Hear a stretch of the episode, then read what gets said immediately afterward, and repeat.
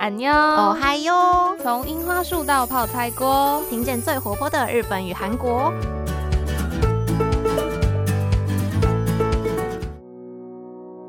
皆さんこんにちは。여러분安妞，私はゆいです。我是杰一。저는수지입니 다。 我是秀智。哇，秀智，我们度过了两集，就是圣诞的特辑，还有新年特辑耶。没错，就是度过了两个还蛮重要，而且大家都会好好庆祝的节日。我们今天就是要回归到上上上集的追星主题，本页对对对，再次回归。今天我们要来跟大家介绍的是其中一种类型的粉。 丝，那这一类人，我们通常会叫他站姐。那他们可以算是粉丝圈里面就是大佬级别的存在哦。那他们在韩国是被称作为 Home Master，所以韩文会简称叫做 Home 马。简单来说，这些 Home 马他们会在网站上面专门为自己的 idol 开设一个账号，例如说 Instagram 或者是推特之类的，然后每个时刻都要更新 idol 的最新动向，例如说他们有什么 schedule 或者是现场活动的照片等等。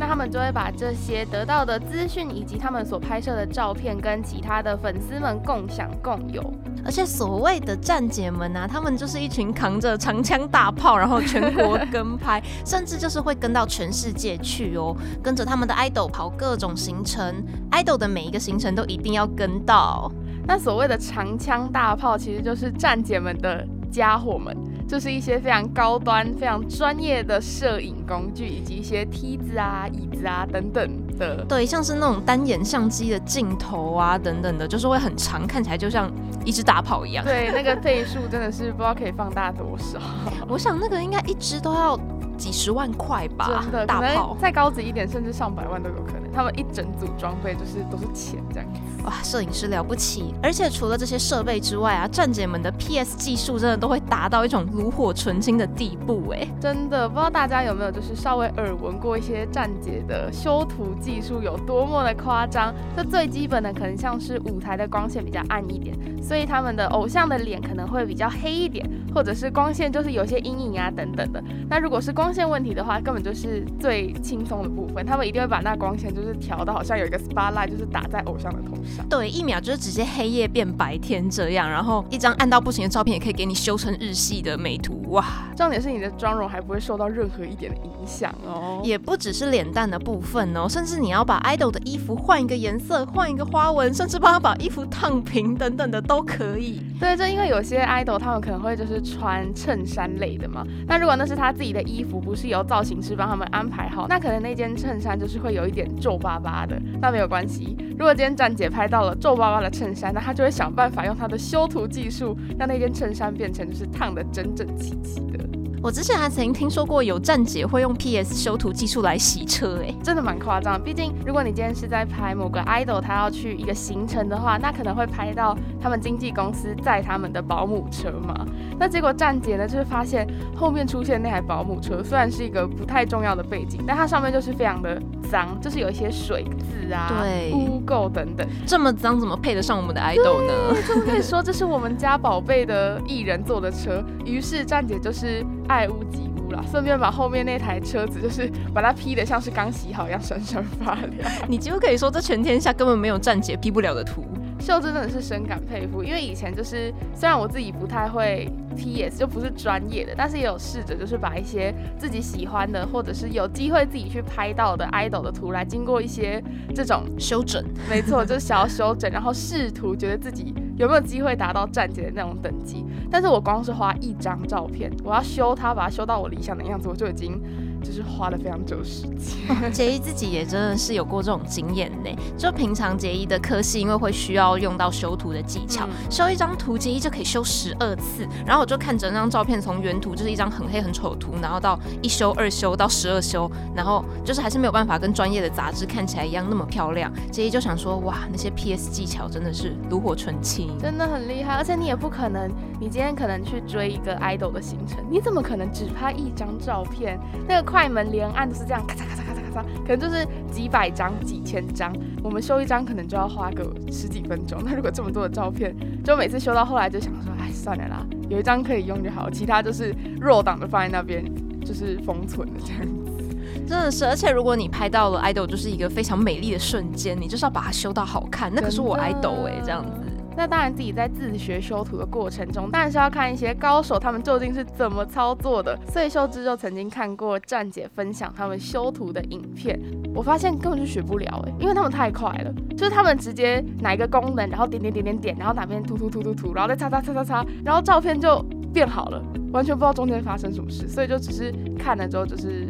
呃，瞠目结舌，然后自己没有学到任何东西。结衣真的是就只会异化或者是去背，对，就是一些最基本基本的功能这样子。哎，但不知道秀智在开始追星的时候，对于站姐的印象通常是什么？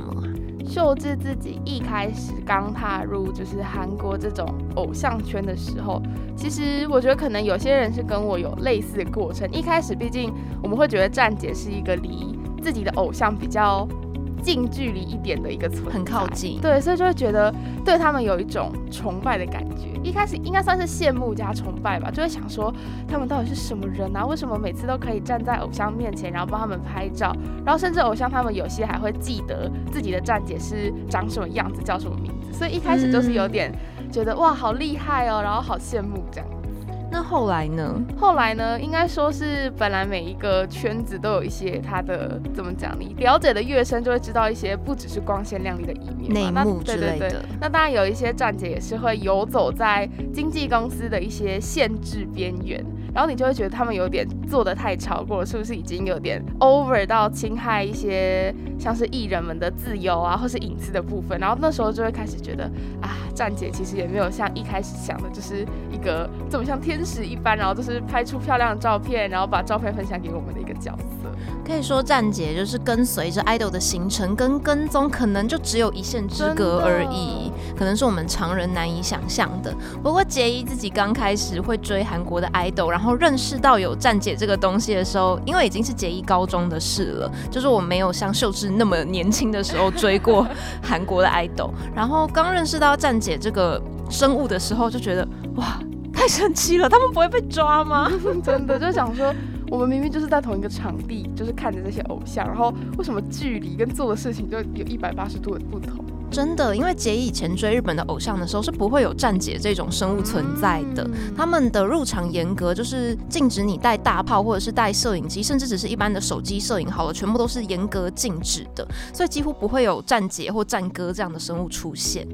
尽管大家就是对站姐这样子的角色都会有不一样的想法啦，但不可否认的是，他们除了花很多时间要 follow 每一个艺人的行程之外，站姐的开销真的是高的吓人啊！对你应该可以想象，他们手中光是那种高端的摄影器材啊，那些镜头、那些相机要花多少钱，然后还要跟着偶像到处奔跑，交通、住宿、飞机票钱等等等等。真的，而且也是有不少人好奇，觉得，哎，站姐那。这样他们一个月整天跟着偶像跑，到底要花多少钱呢？于是就有人在网站上提问，然后也有一位就是匿名的站姐出来讲了自己一个月的费用。于是那一位匿名的站姐就公开，光是一个月的花费就接近一千万韩币，换算成台币是多少？大概就快三十万。三十万 一个月，对。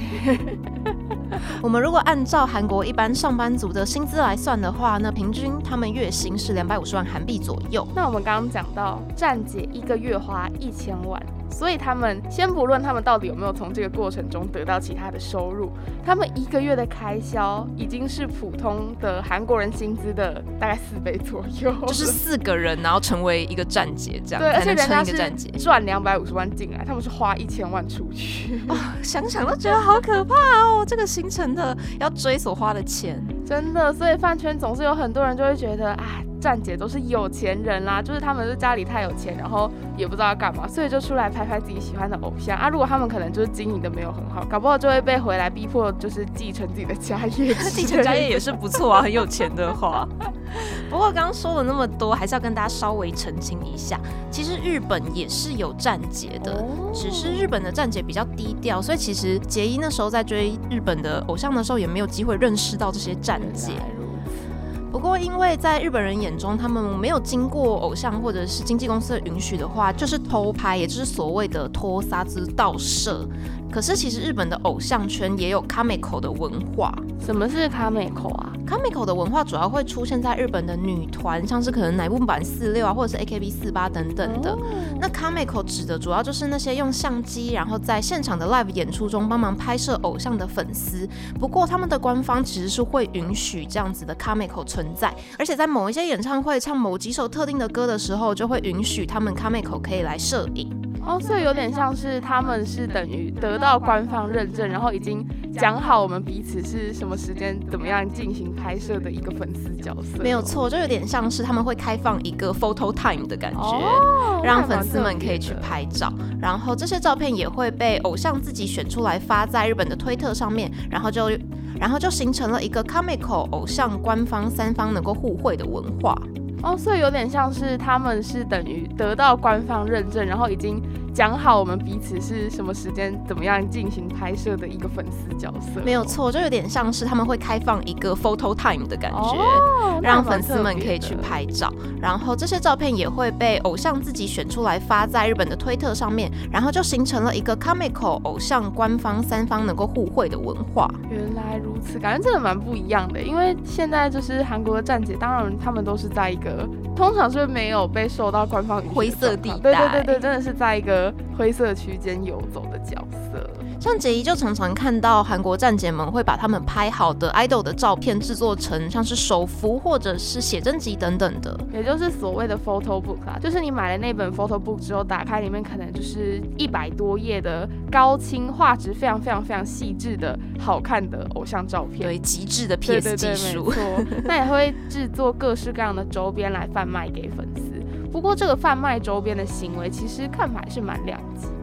的啦。哎，秀智有曾经买过韩国站姐们贩卖的周边商品吗？肯定是有的。我相信，如果是有就是 follow 韩国偶像的粉丝朋友们，多少应该都会买一些，就是除了官方发行以外，就是这些站姐们制作的周边。尤其是刚过一个新的年嘛，那。大家就会有购买年历的习惯。那除了官方会发行年历之外，站姐当然也是不会错过这个台名。对，赚钱的好机会呀。所以大家像秀智，大概在四五年前吧，就是每年大概十一、十二月的时候就很期待，开始在挑说，哎，今年要买哪一个站子出的年历这样子。有时候会觉得站姐就是他们拍照以及修好的图是比官方还要更加精致的。而且你就是如果特别喜欢某一个成员的话，那你就。买那个站子出的，那你的所有年历或者所有的 photo book 里面就会是那一位成员的照片。对，毕竟还是有不少站姐，他们是凭着自己对偶像的爱，哇，那个修出来的照片是不一样的，你可以看出那个站姐的爱。真的，不过多数时候呢，虽然我会觉得，哎，他们好像是拿这个东西来赚钱，但是站姐还是会在贩卖这些周边的时候说明，这些收入是为了在为偶像做其他方式的应援，例如说生日的时候会把这些赚到的钱再买更好的礼物去回。馈给偶像之类的，对，这些就会变成偶像身上的一些名牌啦，什么 iPhone 啊，或者是有知名的皮带啊等等的。对，那真的是蛮夸张的，尤其是例如说是一些一线的红团、男团或女团都一样，就是他们站着，例如说快要到生日的时候，他们就会把。买好的生日礼物就是用统一非常精美的包装包好，然后就会在推特上面分享说，哦，今年可能是哪一个 idol 的多二十几岁生日，然后我送了什么什么什么，然后发现里面呢全部都是大牌子的什么大衣呀、包包啊、手表对，各式各样，然后就会发现那个礼物的 set 的价值可能应该就是应该也是接近百万吧，甚至超过。哇，真是太了不起了，站姐们！真的，而且不只是生日哦，如果是特殊的纪念日，或者是其他一些有重要意义的日子等等，除了送礼之外，他们也会用捷运站的那种灯箱广告的方式来为自己的偶像增高知名度跟曝光度。这个节仪还蛮常在推特上面看到的，而且除了这些地铁站的灯箱广告啊，也会有一些生日的公车在路上跑。究竟我们这些跟站姐买东西的钱，是真的用在偶像？的宣传以及应援上面，还是被站姐私吞，这其实也是无从而知啦。因为有一些站姐就是真的会公开他那个整个贩售过程以及最后那个金钱流向的清楚数据，啊，也有些人就是蒙混过去这样。哦，秀智有买到那种是专门拿来赚钱的站姐的周边吗？哇，这真的是有一个故事，因为通常呢，毕竟我们是台湾的粉丝嘛，所以我们要在购买这些韩国的站姐出的周边的时候，通常都会透过代购。所以就等于我们不是直接跟站姐们来做买卖跟联系的动作，对，除非说你的韩文或是英文很好，然后愿意负担那个很贵的国际运费，不然大部分粉丝都会选择找一个比较知名的代购。对，因为比较有名的站姐，假设他们有非常多的 follower 的话，他们也会每一个国家就是找一个。呃，愿意做代购的这个算是窗口吧，所以就由这个各国的代购来跟那个国家的粉丝进行贩卖的动作。那可想而知，就是他们的东西要从韩国制作好之后寄到台湾来，然后再从台湾的代购这边再寄到各位手上，所以跟韩国当地粉丝收到东西的时间一定是相对长蛮多。可能会长到一两个月之类。对，杰伊也有过买，就是买了一个年历，然后结果等了半年才收到。对，就是你那个年都可能已经过到二月之类，然后你才拿到那个月年收到年历。没错，而且除了是时间要等很久之外，因为他们都是采用一个你必须先付款的方式，就是没有所谓的货到付款，毕竟东西是从国外来的，比较像是预购。对对对，就是你先付了钱，然后最后才拿到东西。秀智之前就遇过，是我已经付了钱，然后等了好久好久好久，结果。没有等到任何东西，他们就消失了吗？disappear。那个站姐真的是，她后来就搞失踪哎。哇哦，所以是韩国当地的站姐搞失踪，还是代购搞失踪？是韩国站姐搞失踪。哇，那代购怎么办？他们真的蛮夸张的，因为那时那个站子算是蛮大的，他可能有到几百万追踪了。哇，对。然后他就是开了一个年历的团，也是非常多人跟他购买，然后结果。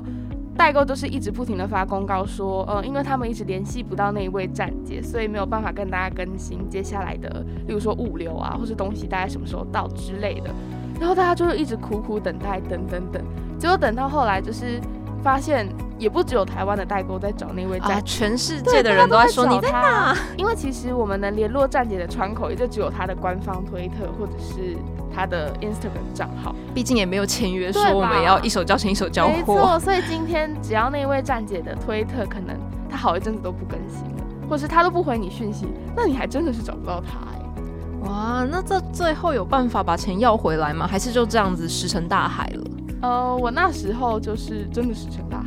啊！天哪，拍拍手指。对，所以这种时候真的经历过这样的事情，就会觉得啊，果然真的有一些站姐她可能是。呃，搞不好他平常就是表达出对 idol 的那种喜欢或是爱意，可能真的是演出来的，因为他为了赚钱，对，就把它当成是一个生财工具了。哦，好吧，站姐真的是也有。不同种的事迹，然后也有好的坏的没错，真的是大家一定对这样子的存在都会有各自非常多不同的，可能有点又爱又恨对，没错没错。不过像刚刚提到的那么多什么应援啊、年历啊、公车、地铁站广告，应该也有蛮多听众朋友是对韩国的偶像文化不太熟悉，可能听起来就会觉得很陌生。没错，像我们刚刚提到的所谓的灯箱应援呢，就算是粉丝们来帮自己的偶像打。广告提高曝光度的一种做法，像大家经过捷运站的时候，一定都会看到很多的，就例如说什么什么景点啊，旅行社推出什么样子的旅行组合等等。那今天呢，就只是把这些广告的图片换成某一个偶像团体的出道纪念日，或是某一位偶像的生日这样。而且这种广告形式啊，以前其实只有在韩国才能看到，但是近年来，相信不只是韩国、台湾、日本等等地方也渐渐开始流行起来了哦。真的，而且秀智其实以前曾经有想要，就是也在台湾帮自己的喜欢的韩国偶像庆祝生日的那种感觉，所以我们就有打听过说，哎，那到底在台湾的捷运站要做这样的一个广告灯箱要多少钱？所以大概要多少钱呢？如果你今天想要选的捷运站位置是比较中市中心一点。就是例如说有一些可以转其他线的站，或者是人口的对出入量比较大的站的话，一个月为单位的话，大概就是几十万一定要啦。那如果真的要在很多人同时要那个广告位置的时间或者是地点的话，甚至到快要百万都是有可能。杰一好像曾经有听别人说过，如果是在台北的板南线上啊，挑这种中校复兴或是中校新生这种大站啊，就是绝对要上百万，真的真的非常贵。所以在粉丝圈，如果是可以做出灯箱广告的粉丝们呢，就会被视为是一种很高级的应援方式哦，真的是为爱撒钱啦。没错，而且说到这样子的灯箱应援方式，像是前几年，大概这两三年来，韩国非常火红的 Produce One O One 系列，哇。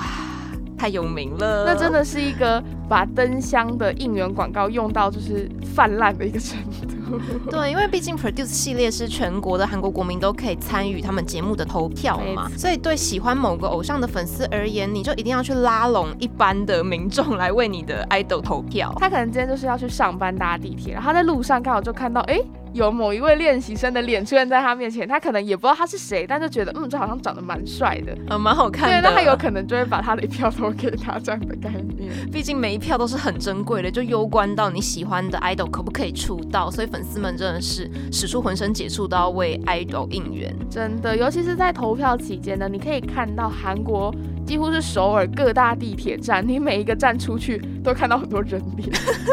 是在面试吗？就是那个把他们照片全部展示出来。那秀智也是曾经有去朝圣过啊，就是在大家节目进入尾声的时候，然后那阵子刚好去韩国玩，然后真的会，例如说我们也会有一些自己比较支持的练习生，所以我们也会想要到那个练习生的灯箱前面，就是拍个照啊，留个纪念。那我们会想要去朝圣，其实有一个原因，就是他们当时是很多粉丝呢会在便条。条纸上面留下应援的话，然后就把那张便条纸贴在灯箱上面啊。但是偶像们其实如果有时候过去的话，可能就会看到这些应援，对不对？真的，因为毕竟练习生他们就是要让粉丝觉得他们是一个双向关系嘛，就是我支持你，然后我也有感受到你对我的喜爱等等。所以那些练习生其实大部分都是会到他们自己的灯箱前面去认证，然后拍照说哦，我有收到大家的心意这样。所以那那时候秀智的应援有收到就是偶像的认证。证吗？那时候秀智应该是在第四季的时候，对，因为有一个练习生是我以前喜欢的团体的人，然后他进去参赛这样子。那时候秀智就是有在台湾发起一个小小的，有点像是募集所有台湾喜欢那位练习生的粉丝，然后因为我刚好要去韩国，所以就是把大家的留言给。集合起来，然后我就大概收集了有没有三十三四十个留言的便条纸吧。然后当我去韩国的时候，我就找到那个灯箱，然后就把那三十几张便条纸全部贴上去。哇塞！现在在听的听众朋友们，可能你们的留言就有被秀智贴上去过，很有可能。而且那个就是大家响应这样子应援方式的程度，真的是夸张到比较拥有高人气的练习生，他们整个灯箱可能只有脸是没有被遮住的，其他那个不知道多少公尺。面积的灯箱全部都是便条纸，好夸张，真的，粉丝们真的也是很热情耶。那除了所谓的就是在地铁站你可以感受到粉丝的爱之外，你在马路上也可以看到偶像的脸哦。杰伊也曾经去追过所谓的公车应援，就是那一整天就一直在刷着那个台北的公车 app，然后想说那个车牌号码的公车到底什么时候才要发车？真的，那所谓的公车应援一样的方式啦，就是公车上啊，通常它的车身都会有一些，例如说游戏广告啊，或者是什么哪家餐厅推出什么方案，那一样就是把这些广告再换成偶像偶像们，通常是生日的时候最容易看到这样的公车应援。大家就是使出浑身解数了，所有地方只要可以印上偶像的脸，他们就会全部都印上去的概念。真的，，J 也曾经就是为了应援偶像的生日，然后去买过那种咖啡杯上面会附的杯套。对，这真的应该算是偶像应援的一个基本款。对，蛮前期开始有的做法，就是他们会跟饮料店或者是一些咖啡厅合作。那在你的饮料外面的那层杯套，他们就会有粉丝自己设计，然后上面可能就会标上是哪一位偶像他在哪一天生日。那你那天去买饮料的话，你就可以得到那个设计过的杯套。哇，秀芝其实曾经做过类似的事情，对不对？这杰一知道，没错，真的是做过。然后当时就有刚好学校附近的人去拿，然后后来才发现，原来那是秀芝做的，好好笑哦！真的，以前做的事情可多，真的。而且除了杯套之外啊，还有一种也常常看到的是食物应援，例如说咖啡车之类的。对，那这种方式其实更常出现在演员或者是一些拍摄节目的时候会看到。那这就跟前面两种不太一样，因为前面两种有点像是让不认识这个偶像的人可以提高更大的知名度。那这种咖啡车或者食物的应援呢，则是有点像你让你自己支持的艺人呢，可以在那个拍摄的场合会非常的有面子。因为毕竟这种食物的餐车啊，或是咖啡车啊，都是提供给在拍摄场地那边所有的工作人员去享有那个餐点，所以大家就会有一种哎，这一次吃这个饭真是承蒙了某某某某位演员呐，或者是某一位艺人被他照顾了的感觉。对，就有一种啊，今天是我的粉丝请大家吃饭的啦，就会觉得，就讲出这句话的时候就很骄傲，好有面子哦。对，所以这个方式大概跟前面几种那种打广告的形式也是比较不一样。那说到最后啊，我们前面讲解了很多粉丝会为自己喜欢的艺人 idol 做了什么什么。那当然，在偶像产业这么发达的韩国，其实偶像他们自己也会有逆应援哦。没错，除了平常呢，就是以很好的音乐作品或是影视作品来回馈给粉丝之外，他们也会想办法，就是把粉丝抓紧套牢，让你其他地方哪都去不了。像刚刚说到的咖啡车或者是餐车应援啊，也是有不少艺人和经纪公司会准备给粉丝。可能他们在参加一些签售会或是见面会的时候，粉丝就会得到 idol 的咖啡车逆应援。没错，这也是蛮特别的一个体验。就可能我今天是去音乐节目上，然后看我的喜欢的偶像团体表演等等。那我可能参加完这个音乐节目出来之后，就发现，诶，我的偶像就是要请我喝咖啡。对，就是你就会看到很多粉丝就是对了那个食物拍了照，然后说，哇，我男朋友今天请我吃饭。对，但这个行为其实对粉丝来讲是一个。你真的是会就此被套牢哎，你就真的去不了别的地方了。想想就觉得其实也是蛮浪漫的，虽然每个粉丝都有，对对对对，但那是我的 idol 为了我而准备的哎。没错，所以其实像这样子的应援方式呢，也就算是反过来了，是偶像再度以类似的形式来回馈给粉丝。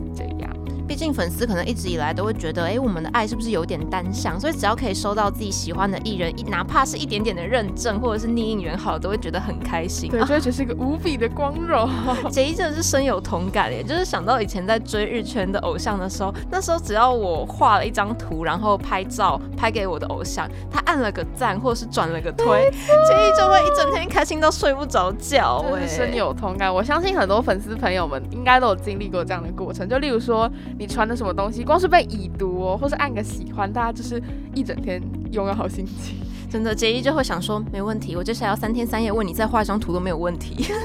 所以想象这样子的逆应援方式，对于粉丝来讲，真的是一个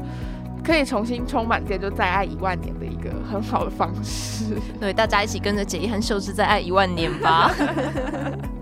好吧，那我们今天就是用爱发电，也发了蛮久的了。对，那我们就是跟大家介绍了在粉丝圈里面所谓的站姐到底是什么样子的一个角色，以及各式各样粉丝们为了自己喜欢的艺人或是 idol 明星应援的方式。不知道听众朋友们有没有更了解这些你没有办法想象的饭圈文化呢？其实饭圈文化真的有很多复杂的东西可以为大家讲解，这真的是冰山一小角。